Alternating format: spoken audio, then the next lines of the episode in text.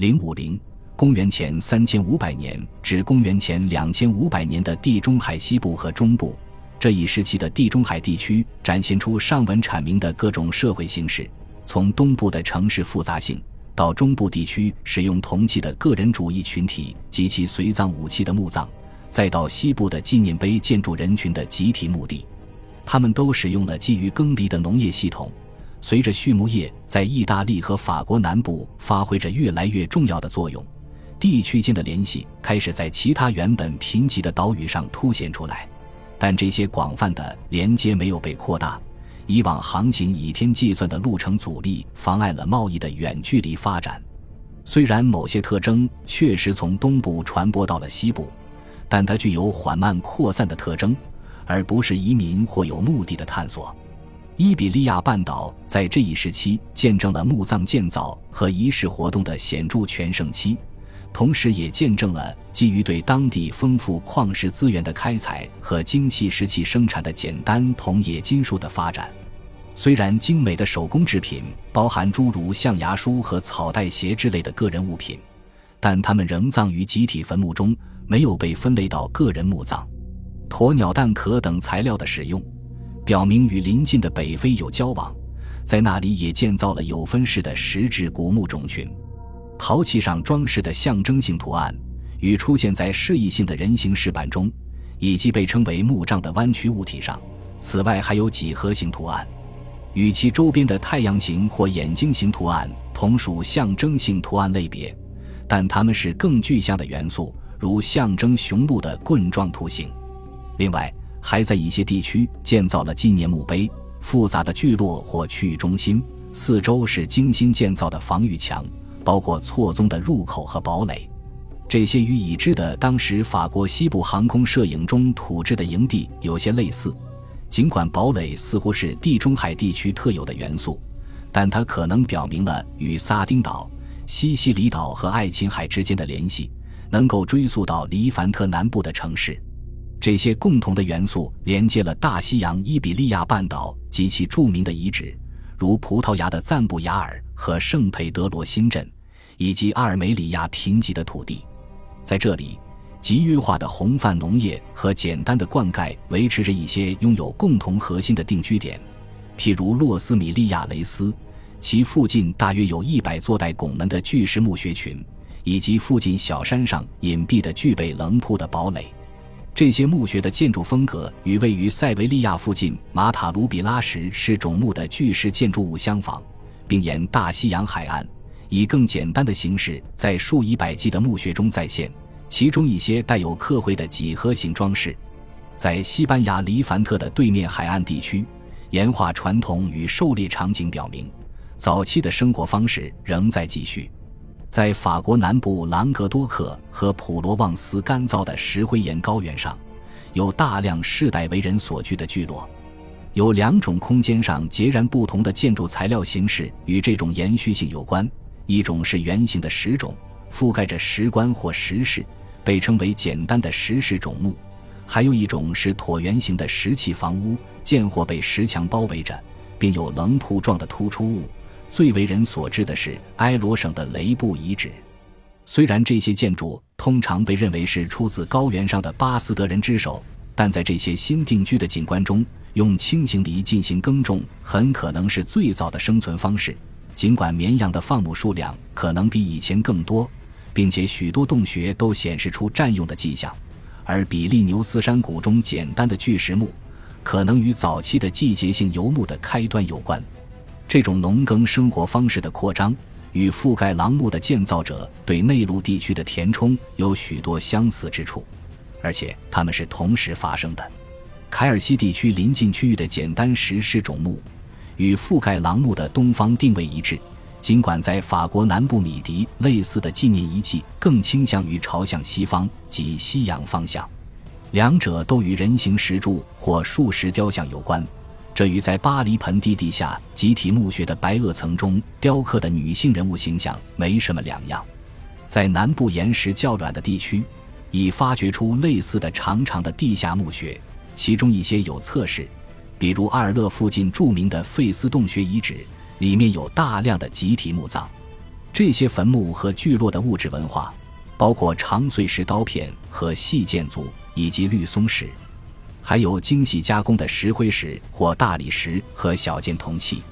科西嘉岛、撒丁岛、马耳他以及西西里岛，这些岛屿景观受限较多，在某种程度上呈现出一种较为内敛的扩张模式。这可能是他们确立特定仪式中心，而不是采纳临近欧洲大陆地区更易流动模式的原因。这些地区中的每一个都显示出与迄今为止人口不足的岛屿引入犁耕有关的繁荣，而岛际间接触的证据却很有限。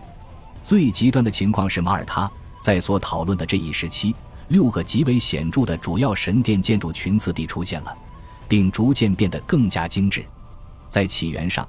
这些似乎是带有墓室的地下墓穴的增大版本，为独特的三叶形或五叶形的结构设计，由大的呈某种形状的石灰岩块建造而成。这些设计与造型在塔西克主要中心附近的岩石雕刻、红漆的集体墓穴或下墓室中得到了呼应。神殿本身也在不断发展，并经常被扩大或模仿。所提供的证据有封闭的圣殿、神谕坑和祭石。其中一把碎石刀被保存在一个隐蔽的壁龛中，神殿里还有一个巨大的雕像，象征着一位臀部特别肥硕突出的母亲神，以及沉睡的女祭司小雕像。与爱尔兰一样，相对孤立的环境孕育了一种更极端的纪念碑类型，基本上在其他地区得到了体现。尽管必须将马耳他的中心想象为彼此竞争，而不是与其他群体竞争。因为这里显然没有其他地方意识形态，撒丁岛的岩洞墓中也出现了少量类似的表现形式。这些墓穴可能仿造木质地面建筑物的样式，以及其他地面纪念遗迹的类型，比如带有大片预留空地的巨型墓的集体墓葬，以及萨萨里附近阿科迪山著名的金字塔状的坟墩。在科西嘉岛，石棺和树石纪念碑的分布更为分散，一些是人形的。其他则是群像的形状，这表明在树木繁茂的山区环境中，人们对社会生活的关注程度在降低。西西里岛和意大利南部体现出铜器时代文化的另一方面，在这些文化中，岩洞墓或石棺墓中包含有私人的饮用设备和金属武器，并显示出更广泛的联系。来自这一阶段末期的卡斯泰卢桥墓地里用浮雕装饰的骨牌。与爱琴海和特洛伊地区的都有相似之处，但它们出自当地的岩洞墓类型，器板上是有螺旋形浮雕。它们的陶器用彩绘的几何图案装饰，不过固定把手和凹底形状的金属杯显示出爱琴海习俗的影响。在意大利南部的戈多、中部的利纳多尼以及北部的雷梅代罗，岩洞墓或数学墓墓地中的单人墓。都随葬有饮用设备和武器，或为铜匕首，或为长石剑足和矛头，还有罕见的战斧，以及不经常出现的银饰。这些遗物表明，意大利通过阿尔卑斯山口与爱琴海和中欧都有广泛的联系。在阿尔卑斯山周边，范尔卡莫尼卡山谷的岩画、瓦莱达奥斯塔谷地中数十雕像的仪式背景。以及恰好横跨阿尔卑斯山的瑞士西安附近的佩蒂特查瑟尔遗址，都展示了两世代的雕刻品。第一世代刻有项链，比如巴黎盆地和法国南部米迪的图案；第二时代刻有男性装备，比如装饰腰带和铜螺旋挂件，有时还刻有匕首和弓。这里透露了描绘对象的转变，从古老欧洲和遥远西方的女性的母亲神雕像。转变为与勇士价值观相关的新的男性特征，在随后的世界中，后一种价值观将占优势。再往东，在另一个地中海岛屿上，这些价值观持续了更长时间。新石器时代的克里特岛是一个相对独立的群落，以克诺索斯的一个大型中心为主导，但克里特岛却生产出了自己的各种彩陶和女性小雕像。最初，这里没有受到东南欧其他地区使用金属社群发展的影响。随着安纳托利亚新的农耕技术和偏好的到来，以及随后在岛际间交换体系中的新作用，它的文化发生了变化。随着来自叙利亚的乘船远航与地中海东部的联系得到加强，克诺索斯和其他地点逐渐发展成为参与先进社会城市交流的宫殿中心。然而，他的宗教生活和仪式仍然以女性神灵为中心，这一方面继续渗透到他的生活和艺术当中。